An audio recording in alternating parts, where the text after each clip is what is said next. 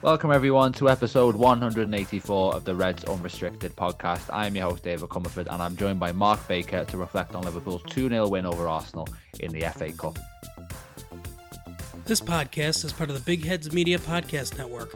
Go to bigheadsmedia.com for more great podcasts. So, Liverpool have beaten Arsenal at the Emirates to advance to the fourth round of the FA Cup. The two teams actually hit the woodwork three times between them before the deadlock was broken here. Arsenal through Martin Odegaard, Liverpool through Trent Alexander-Arnold and Diogo Jota. And then the breakthrough came in the 80th minute as Kiwior scored an own goal. And then deep into stoppage time, Luis Diaz on the counter attack to seal the progression for Liverpool, who will discover their opponents, their next opponents in this competition on Monday night. The draw is scheduled to happen after Manchester United play Wigan. And we'll begin, as we always do, with a three word match review. Um, I think we'll sort of we'll just get those before we get into performance in too much depth. I've gone with best win yet. It's the first time this season Liverpool have beaten a big six side. Um, obviously they had that win against Newcastle, who finished in the top four uh, last year, but um, they don't technically count as one of those big six. It always feels a little bit more satisfying when you're able to beat one of those really established teams away from home. And Liverpool actually have a really good record against Arsenal away in recent years. Since Arsenal last won at Anfield in 2012, Liverpool have now won five times at the Emirates, which suggests that they are surprisingly comfortable going to that stadium. Obviously, given the, the quality that that Arsenal have had um, down those years, and hopefully they can obviously continue that record when the two teams meet again in the Premier League in a few weeks' time. But anyway, I'll come to you now, Mark. Um, your three-word summary of that, please, and just your general thoughts on that performance in Liverpool because it was very much um, a big improvement in the second half. Yeah, I'd say um, excellent away win, Dave. Obviously, it's a difficult draw for Liverpool. They're coming to Arsenal. You never want to get that kind of draw in the early rounds of the FA Cup, uh, especially with sort of the squad situation with Liverpool. They've got injuries at the moment, other players away through through sort of other factors, and when that sort of tie is pulled out in amongst sort of um, the games against Fulham in the in the League Cup as well, it sort of like adds to that fixture list. But it also means that you're sort of limited in the amount of changes you can make to the team because ultimately to be able to compete against Arsenal, you're going to need to put out pretty much as strong a side as you possibly can within the circumstances. So, you know, against other sides, potentially, obviously, you could have mixed and matched a little bit more. So, I don't think he'd have been greatly enamoured, Klopp, when he came out the draw. Struggled in the first half. Um, it was a it was a struggle, especially for Liverpool to be able to build up the game away from home. We've mentioned this before. It's it's obviously a problem at, at times, and Arsenal are some of the best sort of most organised pressurers of the ball, which which we could see, and it caused Liverpool issues. Liverpool made changes in the second half, which then resulted in them having more security in the game and being able to to also cause Arsenal some problems rather than sort of it being all one way and Liverpool creating their own problems in that first half. And then ultimately in the second half, it was a much more balanced game, which Liverpool uh, obviously ended up coming out on the right side of. And I think um, as the game wore on, the more you felt sort of Liverpool were, were entering into the game, getting into better areas, and potentially could have could have nicked the game, which they ended up doing. Yeah, and you know, you mentioned there that Liverpool didn't really have the scope to make too many changes. I think what we saw with, with Virgil van Dijk being out through illness was basically the best team Klopp thought that he could field for that match. Whereas, you know, for example, Man City have played Huddersfield at home, and um, Chelsea have had Preston at home. You know, there's been a couple of of big teams who've got much more favourable draws. And I think you would have seen a lot of those young players who were on the bench today in the starting lineup. In an ideal world, obviously, Liverpool had faced one of those teams. We'll see what they get in the next round, but they did have to go virtually full strength. And that's what made, even without Mohamed Salah and, and Endo, that's what made the first half a bit worrying, really, to see kind of the golfing performance levels we've seen the two sides. I mean, you mentioned that Liverpool couldn't play out that, that Arsenal were having all the chances. I mean, it was 13 shots against two in the first half. Arsenal had three big chances, obviously didn't score any of them. And you, you touched on it there. Liverpool not being able to build up. I mean, they really struggled to to get into Arsenal's half in a meaningful way, you know, let alone around the penalty area. And we have discussed this on previous podcasts. Was, was there anything today that that was different in terms of that problem in your eyes, or was it literally you're almost seeing the same things time and again? Yeah, well, I, I always think it's uh, difficult to, to to sort of fully understand when you're watching sort of on the telly obviously not having an, overview of things, but I felt that Liverpool was sort of, it was very much that Alexander Arnold has been coming in and field, but he did that less in the first half from what I could see anyway on the on the screen. Liverpool were very much building up with sort of a back four. Arsenal would then go man for man with Odegaard jumping onto one of the centre halves, which we've seen so many times. It's an old Manchester City trait that they use against Liverpool and the vast majority of teams. And then Alexis Mac Allister was being targeted sort of in that central midfield area. Um, what Liverpool really need then, is, well, what Liverpool aim to do, when all the top teams aim to do, is sort of try and play through the centre of the pitch, the quickest, most direct route to goal, and progress the ball. But Arsenal were uh, numerically just dominating Liverpool in that situation. I think obviously Liverpool have Gakpo playing in that situation, that, that area as well. And for me, the, the the sort of experiment with Gakpo playing in different positions and especially midfield I just don't see Gakpo as a midfield player. I think, uh, funny enough, Arsenal are having a similar problem, and I think it's hindered their season in losing Granit Xhaka and putting Kai Havertz in there. These are players who play on the highest line of the pitch. They play with pressure off one side or play with pressure from the back to goal. What they don't do, they're not adept at dropping into to, to lower areas. Not that they can't do it, but it doesn't come natural to them. And they also don't take up um, well considered defensive positions when you haven't got the ball. But just focusing on obviously the Liverpool's Liverpool's build up in that sense.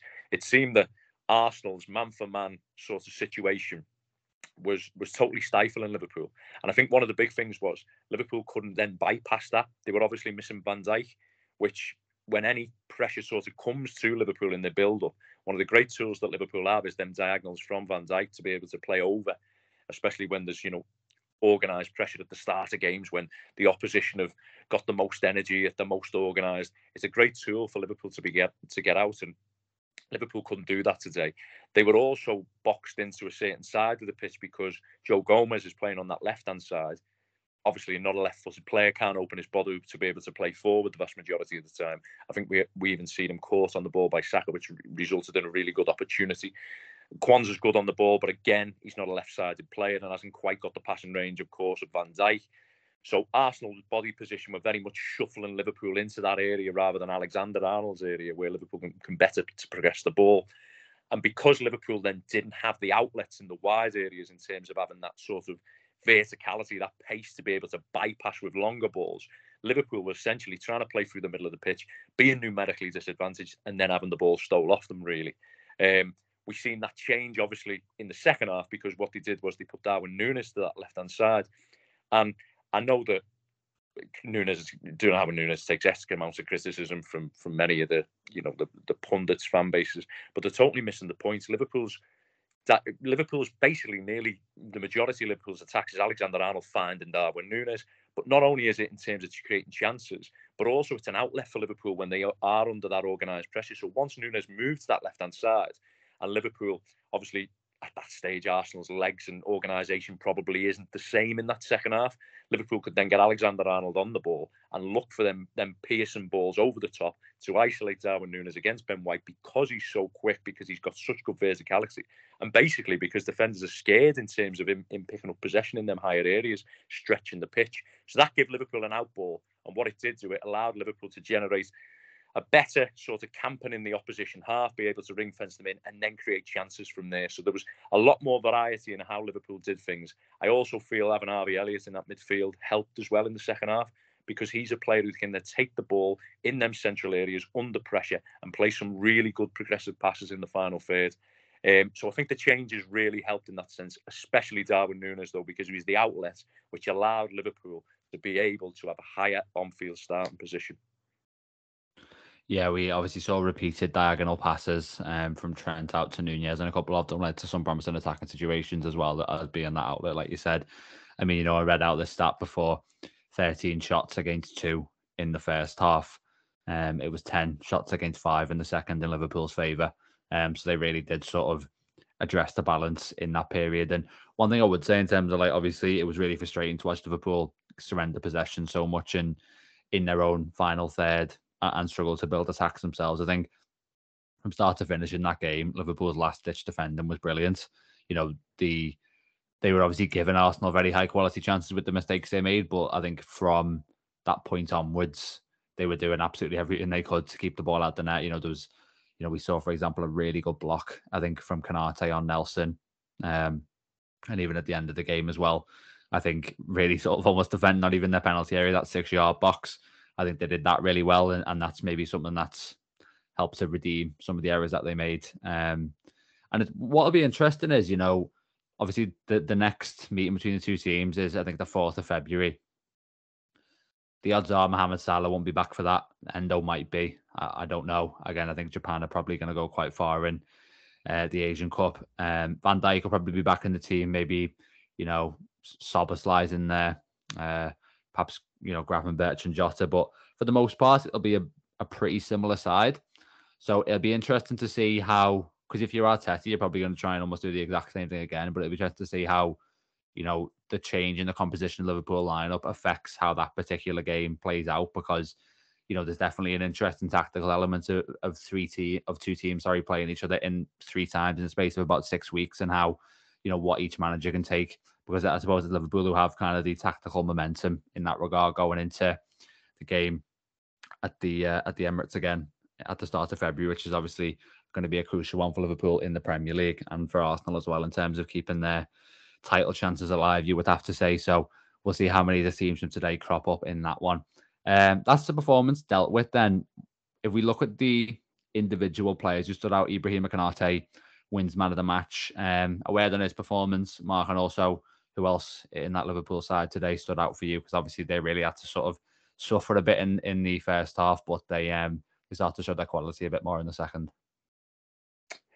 Yeah, well, to start with uh, Konate first, Dave. I mean, he's a top player. I think the thing is about Konate is just getting him to play two games a week. That's the, the biggest problem Liverpool have got. And I think if he's able to play two games a week, then Liverpool have got a really good opportunity in the Premier League because you look at Liverpool's sort of fixtures left, the away games they've got to come.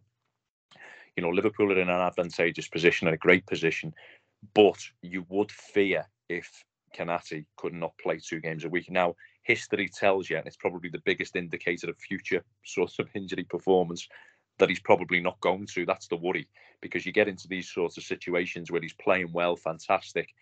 Um, I, I, it'd actually be interesting to see if he'd have played today, actually, if Van Dijk was fit, because I probably would think that maybe he wouldn't have. Um, because they obviously want to wrap him up in cotton wool, cotton wool, especially with with Matip obviously being on the the injury list. But I, am a massive fan of Konate. I mean, there's no question he's got that. You know, people talk about sort of centre halves playing from back in the day, but the requirements of a centre half now in, in, in modern day football are just far far removed from what they used to be. And you know, defending the halfway line, you know, dealing with space and isolation, individual battles, the way he has to cover that sort of outside channel. Um, and he, he's just a monster physically, really. He's got that great recovery pace. He seems to be growing, and he, I suppose he will grow in sort of leadership. I know that's hard measure when you know you, you you're not on the field of play, but you do believe he's got all the attributes to be one of the very best because although he's not Van Dijk on the ball as well, you know he's useful on the ball as well. He's not a player who you target and think to yourself, you know what, we'll give him the ball. You know he's he can move forward with the ball. He can break the lines by actually travelling with the ball. So although not being elite technically, he's certainly a useful player in possession as well. And the most important thing, I suppose, is that sort of physical dominance and, and the ability to be able to play high on the field. And I felt as well, I think, don't get me wrong, I don't think he covered himself in glory in the opening chance. I think it was with Reiss Nelson, was it? Um, that little run in between Alexander Arnold and Konate, sorted that out to win run. I felt that sometimes the only thing I would say about Konate is he sometimes feels that he can rely on his pace a little bit more. I, watch him sometimes, and it's almost like he doesn't get into that sort of full acceleration. It's a bit Van, Van Dijk like at times in terms of judging distance. Sometimes he judges distance fantastically, and then other times I just think to myself, just get into that sort of little bit of acceleration a bit earlier. But no, really top player, and I felt quite quite deservedly man of the match today. And I, I think you're right to point out the tackle actually, because I don't think it got brought up in commentary today, but it was a fantastic tackle. I mean, that's a goal saving intervention. I think it was from the Gomez one, wasn't it? Um, where he actually give it away. But no, um, really fantastic. And and I wanted to to point out. I feel like we talk about him every single week, Dave, which is the uh, the sort of the you know probably boring bit. But I wanted to point out Darwin Núñez because he is the difference between Liverpool getting chances in the final third and not getting chances, and also moving Liverpool, as I mentioned before, up the field. So much good work, and like I've, I've, mentioned previously, if he starts just taking 50% of them opportunities that he's getting in, into the areas for, and I know it's frustrating at the moment because he's not quite having that end product, but in terms of sort of attacking volume and what he offers to the team and the threat he carries, he's just a massive plus for Liverpool. And we've seen it again today. A quick shift in system, putting in in the wide area. And for me, it was the change that won the game, but it won't get mentioned because, you know, we again missed, missed some, some opportunities. But he was the individual who allowed Liverpool the platform to be able to create the opportunities alongside some others, I might say. For Diogo Jota had a great sort of cameo off the bench as well in making the ball stick and allowing players to be brought into the game in the final third with better decision making. But yeah, um, Darwin Nunez again, I'd say, because I, I, mentioned before, you know, at Benfica, I think he was in the, the in his final season at Benfica. I think he outperformed his XG, one of the best in Europe. I think he was in the, the top five or something like that. Since he's came to Liverpool, it hasn't been the case. Obviously, we know that he just needs to get to that halfway stage because he's got so much else that he does right for the team, and the drop off in what Liverpool can create when he's on the field compared to when he's off the field is huge. So I think sometimes rather than look, just looking at the outcome bias of has he put the ball in the back of the net, let's look at what he is doing in his all-round game, which I think is far removed from what we've seen when he first he first arrived. Even then, he was generating opportunities and chances for others, but he really gets, you know, in, in terms of being Liverpool being able to evade pressure, create chances, and and basically being a better attacking force with him on the field. And I think we've seen that again today. Yeah, I think obviously a mixed bag. Um, in terms of you know maybe a couple of moments in front of goal. I think obviously the worst one was probably when the Jota one. I think Jota hits the crossbar and then it lands to Nunez and he sort of sticks it wide. But um, at half time they said uh, I think they said to Martin Keown, um, what can Liverpool do to improve? And then you know Keown said something like that Nunez needs to do more. And I was sat there thinking, you know, he, how how can you possibly you know have a go at the striker in that scenario when Liverpool have barely been in the opposition half. And Lineker, you know, rightly pointed out to you know what he's supposed to do when he's got no service. And I suppose that is an insight into the amount of scrutiny that he is under. And Even in the Davey played well, played well on the yeah, limited the limited scraps that he, yeah. he was the only one looking to, to threaten.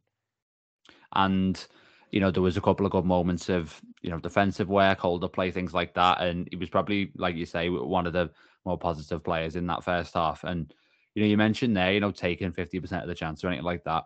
And we have to remember about XG and comparing it is, as far as I know, XG is determined to sort of be the, the benchmark for like an average, an average footballer in a scenario.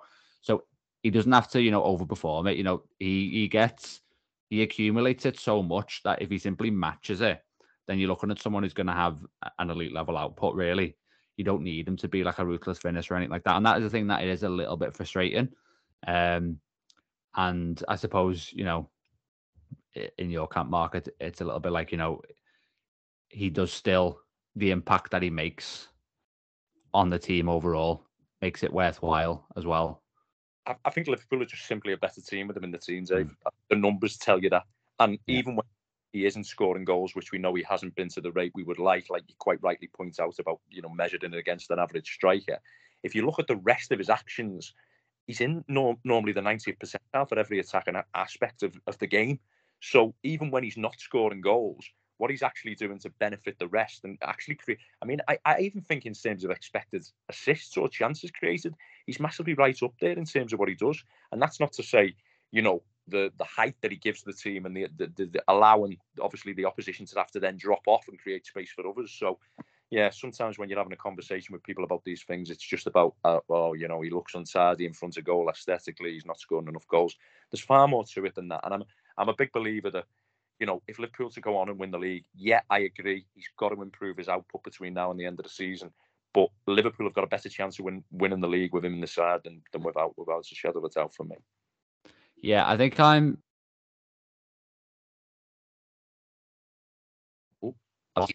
lost a bit of patience on the um mission side of things. And, you know, for example, that moment where he was running through in a 2v1 situation um, and he had Diaz with him and obviously plays the pass behind him. You just, it's frustrating to be in a position where when you see your striker bearing down towards the opposition goal like that, you don't necessarily have too much confidence that Liverpool are actually going to score from it.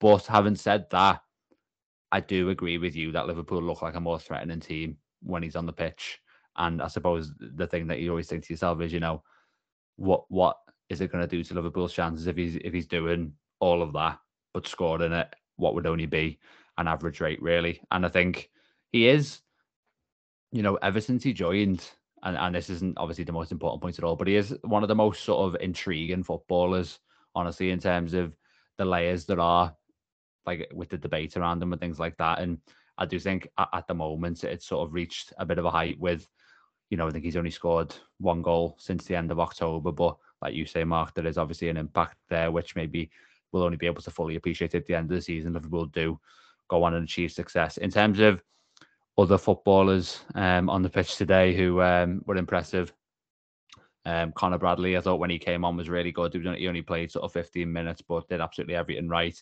Klopp made the kind of subs there with uh, Bradley and Clark coming on that you'd expect a manager to make when they were 3 0 up. I don't know if it was um, pre prepared or anything like that, but I think Bradley in particular did really well. And I also thought, whilst not being maybe an absolute standout, for Quansah to kind of hold his own in that game. I think he had some really good moments of front foot defending as well.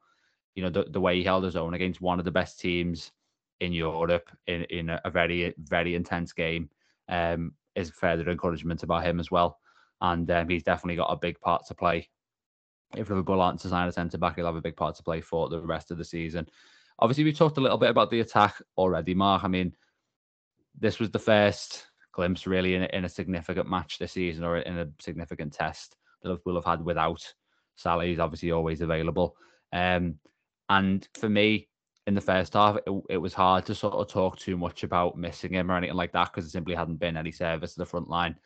I think there were a few moments in the second half where Liverpool lacked conviction and quality in their final pass. They looked a little bit hesitant, and maybe that is the kind of scenario where you do need Salah. But then, obviously, at the end of the game, you get an absolutely world class finish from Diaz to rifle the ball into the roof of the net. So it was definitely um, mixed in terms of how the attackers did in the absence of Salah, and obviously we saw them shuffle around a couple of times within the game as well. How did you read that offensive performance without the player who's obviously so central, not only in terms of scoring goals but creating chances too? Yeah, um, it's not very often Liverpool have to play without him, which is probably one of the biggest problems that they've got. Really, um, I think was it in the cup tie against West Ham. Elliott, uh, Harvey Elliott played there, I think, and Elliott had been my first choice for the role for Liverpool because he is. Listen, he can't replicate exactly. Obviously, he hasn't got that sort of instinct to be able to run in behind. And let's be honest, he hasn't got the athleticism either, really, to run in behind. But I think he's a fantastic footballer, Elliott. And even today, I felt there were some really, really good passes that he played, which ultimately the, the, the receiver of the ball didn't end up um, doing anything within the second half. But Elliott's the most stylistically um, close to, to Salah, obviously, because he can then come in on that left foot. Different kinds of player, he's more likely to be finding moving targets. However, saying that, you know, when you look at sort of how Salah's games changed over the last sort of few years, he is, apart from Alexander Arnold, probably Liverpool's most creative player on the ball as well at sort of finding Nunez and finding them moving targets. So I think Elliott would be stylistically the best fit. I think for this particular game, because Liverpool was struggling to build up in midfield and because of the personnel they had, it made sense to play Luis Diaz on that side in the second half and, and bring Elliott inside.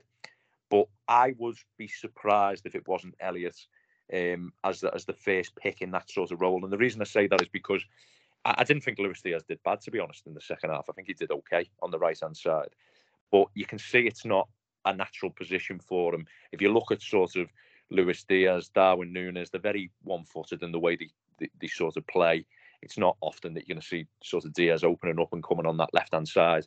Now, Jota's a bit different. Jota can obviously strike off both feet, but when people talk about people being both footed in that sense, he's a striker of the ball off both feet and he can travel to some extent, but he's a right footed player as well. So, any you know, sort of player who's going to play there is going to be a bit of a, a round peg in a square hole. And I think sort of the, the the combinations and the sort of patterns that Liverpool play in that final phase I, would be more inclined to put Elliott in that position. But I do think, dependent on the opposition, dependent on who the fullbacks are, dependent on how Liverpool potentially may struggle to build up and what different aspects they need, that'll have to be have to be tweaked because obviously Elliott can't play all the games. But I think if Elliott isn't going to play there, I think probably we've seen today that it would be Luis Diaz. Interestingly, Dave, I don't know about you. I actually thought Gakpo might play there at the start of the game because of late he's actually played some cameo roles, sort of that inside right or that high sort of left position at times. And I think Gakpo for me at the moment is just the one player that I almost think Klopp's trying to sort of shoehorn him into the side at the moment in any position he can sort of fit him into.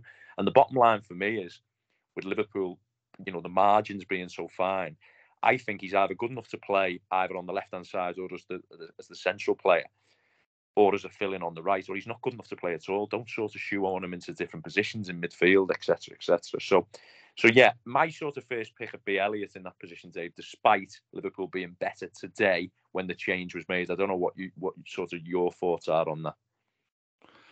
Yeah, I mean it, it's obviously difficult because you know you're sacrificing um, a bit of firepower that might be there, but I do think you obviously want the balance too. And one of my big concerns going into this month has been how much is it going to affect Liverpool in terms of the fluidity and you know the patterns of play and things like that, um, which are obviously disrupted quite significantly by having Salah come out the side. Um, and a lot, obviously, all the focus is on goal scoring, and, and fair enough. Salah's got twice the amount of goals as, as the next best person in Jota in, in the squad at the moment. But there was also a concern about creativity. I think only Bruno Fernandes has assisted a bigger share of his team's overall XG than Salah this season. So that'll be something to keep an eye on as well. Um, and maybe that is somewhere where someone like Elliott could be a big help in terms of maybe creating the chance as opposed to, you know, he's not necessarily going to be prolific in this period uh, as well. So, and the one thing I'd say on Gakpo, and it's not really relevant to this discussion, but it's something that I do have to admit watching him. You know, I, I do, I'm a big fan of Gakpo, and I think when when he's on it, he's a, one of the best, you know, players to watch in the Liverpool team. But I just feel like he, he needs to add a bit of, you know, upper body strength. Honestly, you know, the amount of times he's losing out in 50-50 battles. And I don't know if, you know, I don't I don't watch um the Dutch league and maybe this is an ignorant thing, but I don't know if, you know, the greater athleticism in the Premier League is just maybe a little bit much for him at times. Because, you know, there are times when he absorbs contact quite well, but there's other occasions where he's just getting barged off it too easily.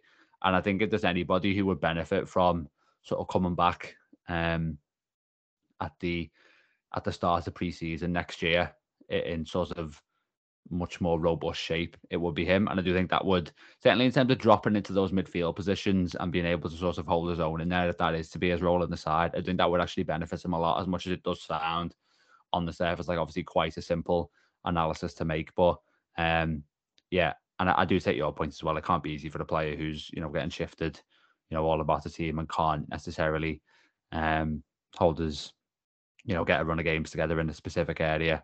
But I suppose that might just be the nature of, of how Klopp sees him. To be honest, is just a bit of a jack of all trades in the front line, and whether that's the best for him, I don't know. But Klopp maybe sees it as the best bet for the the side as a whole, really. Um, I, th- I think with it, Dave. Sorry to interrupt. I just think with Gakpo, I think it's obvious that his position's on the left hand side of the front mm. three. I mean, I know sort of Klopp's tried to shoehorn him into the Firmino position. And to be fair, I'm a fan of him as well, and I think he's got his receiving skills are fantastic at times, bit like Gravenberch, but I, obviously he isn't going to play that central role. That's apparent because he doesn't offer enough in terms of a goal threat. So, mm. I mean, I don't know about you, but I obviously knew Darwin Núñez would be your first pick there, and then Diogo Jota. I feel just because of the areas he gets himself into and the you know the, the ultimately the difference he can make in the outcome of matches means that he's not going to play down the middle of the pitch. Now, Klopp, I don't think is hard. I know he played there at Burnley slightly, but I don't think he sees him at all as a wide player. I just don't believe that he thinks he's got the sort of athleticism, that acceleration to be able to cause separation with a, a fullback. So therefore, that's he's just getting carted around in different roles. But as the season goes on, it'll be interesting if he's used as frequently when the big games come around. Because like today, you're looking at it today and you're thinking, okay, he's got Gravenberch on the bench today but he is a field player. Whereas Gakpo isn't. Gakpo starting the game. I don't know the sort of the fitness around Gravenberch at the moment, at this moment in time.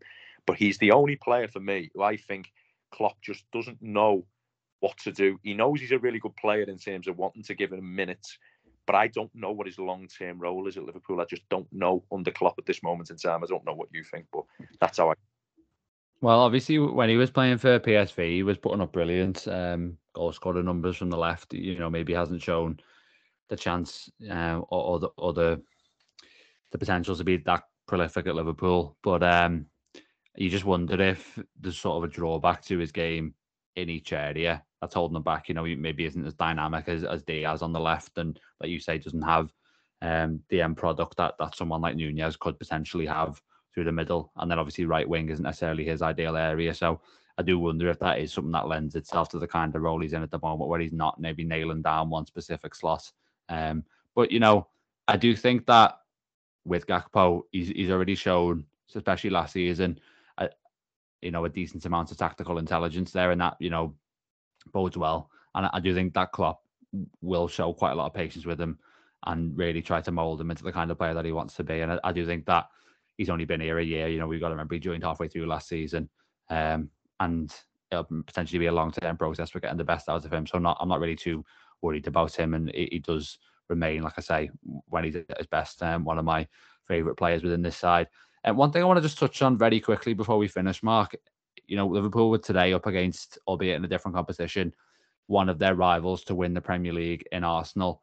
There's a big discussion at the moment about whether they need a new number nine. I've got the list of their top scorers up here. You know, Saka's the top with nine, which is a decent tally, but you know, we're up past the halfway point of the season now. Nobody into double figures in all competitions. After that, you've got Jesus and Odegaard, um, who are level on seven, you know, a midfielder in there, obviously. Um, Trossard doesn't even start every game, is next on six. And then you've got Havertz, Martinelli, five and four. You know, th- there's been a very limited output you'd have to say from their forwards for a team who wants to go for the league. So, what do you think today taught us about Arsenal, Liverpool second meeting with them um, in the space of a few weeks, and you know they're a title rival as well. So it was a significant game from that standpoint too. Yeah, I'll be honest with you, Dave. I was confident a couple of weeks ago that Arsenal were going to win the league. I just felt they were the best balanced team. I think they were conceding something like 13 touches in their own area and you know basically giving the opposition nothing. And you felt that even though they weren't prolific, they had enough sort of territorial dominance to be able to to win the vast majority of games. They've obviously had a fall off in the last couple of weeks where any chances the opposition seems to create seems to be going in the back of the net, and also they don't seem to be finding finding the finish either. I mentioned before, Havertz for me is a centre forward who plays with his back to goal. The problem with Havertz is he's in the sort of Firmino mold where you're never going to get the the the output from him and the, the, majority of the season he's been actually playing in midfield as well. So I think you can win the league with a Havertz, Firmino type player in your team because obviously Liverpool have, but the difference with Liverpool is Liverpool had, you know, wide players who were absolute elite wide players and they were making up the numbers. I think Arsenal's wide players are, are super wide players, great technique, great ability in, in sort of isolated situations in combinations, that kind of thing. I think they're really, really threatening players, but they're not killers like Liverpool are. They're not players who make them sort of runs from out to in. More sort of wide, wide, um, wide forwards like Salah Mane, where and I think if you have got a centre forward like that, they're the sort of numbers you need to put up from them areas, really. And I think Gabriel Jesus is a super player super all-round footballer and always plays well against Liverpool as well. So I was I was quite happy that he, he didn't play today. And as a footballer, I think he a lot like Darwin Núñez brings so much into the game in terms of bringing others in and and that kind of thing. But yeah, they aren't being able to finish at this moment in time or get the numbers in the final phase, and and ultimately it might may hinder them. I suppose. I suppose the big thing for me though is Arsenal nearly won the league last season I mean, let's be honest, they only didn't win the league because of they had some bad games right at the end of the season, but they nearly won the league with that front line. So I feel that they've got the capability to do so. I feel that if they keep the organisation of the team the way it had been the previous weeks and were continuing to deny the opposition in the manner they were, plus obviously being able to take more of the chances, then then yeah, I could see them win the league as it stands at this moment in time. They look like they've lost a bit of confidence, and then obviously the eyes come to the numbers in terms of the forward line, and I think they've been mentioning about like potentially. I seen Miguel Delaney was talking about um, maybe potentially a bid for Ivan Toney.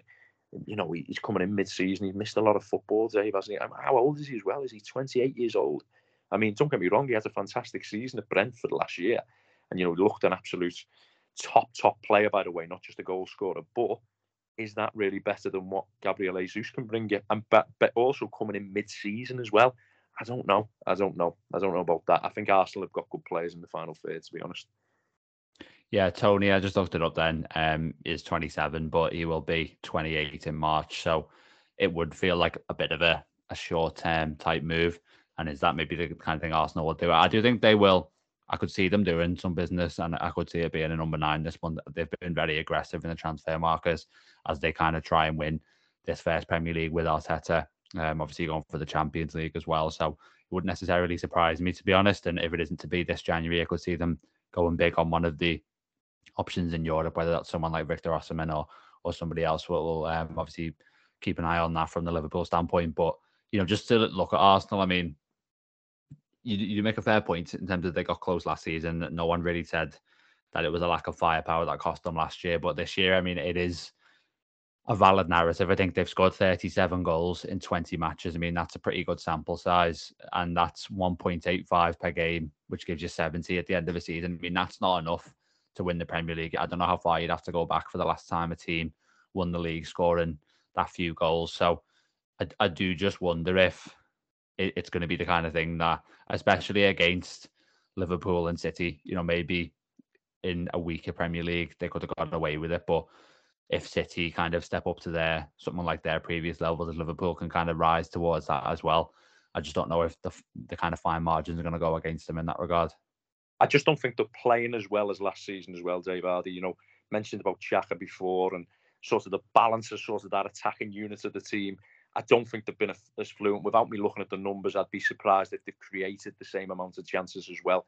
And I think as much as they've been more, maybe more controlled and conceding less, I think that's probably come as a hindrance to the, the sort of top end of the pitch. I just thought of something else then as well, because when we were talking about obviously last season, Gabriel Jesus didn't play for a long time as well. Mm. I remember and, and Nketiah had actually played and did really well for them as well. So I think maybe it's a collective sort of faith the final third in terms of creation rather than maybe, you know, uh, bringing Ivan Toney in mid-season and making the difference. Maybe it's a collective in terms of creating more, if that makes sense.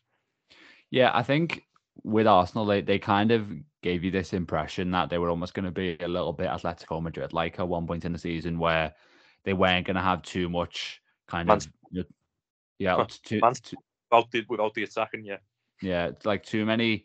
There weren't going to be too many fireworks or anything like that, but they were going to be so solid defensively, and they were going to have the one or two moments they needed to to win games. There might be a lot of one 0 wins and things like that.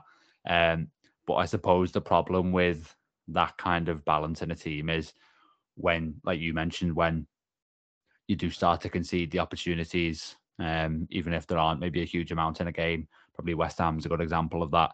You know, when when they start to to go in, if you're misfiring going forward, I mean, those that's the kind of thing that can just cost you games over the course of a season and just catch up with you by the end. And it, it does feel like when you've, you know, the times that I've watched them this season, you you never sort of completely blown away by them. They've more looked just quite efficient and whether they do just have that firepower. Because you know, a lot of the times in seasons, there's these narratives around teams why they can't win the league, why they can't achieve their goals, and they end up being quite simplified things like that.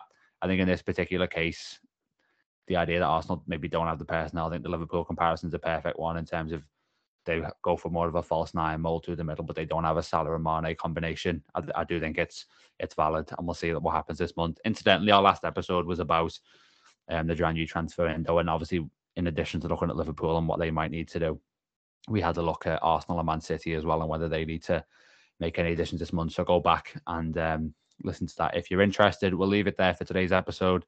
Thanks very much, everyone, for listening. If you have enjoyed it, please do give us a five star review. We've got our email address and mine and Mark's Twitter linked in the episode description as well. So you can uh, have a look at those and get in touch with us if you'd like. And remember to press the notification button and follow the podcast as well uh, for all the updates on future episodes. The next of which will be about the Carabao Cup semi final first leg against Fulham. That's due to take place on Wednesday night. So make sure you join us for that one. But until then, take care.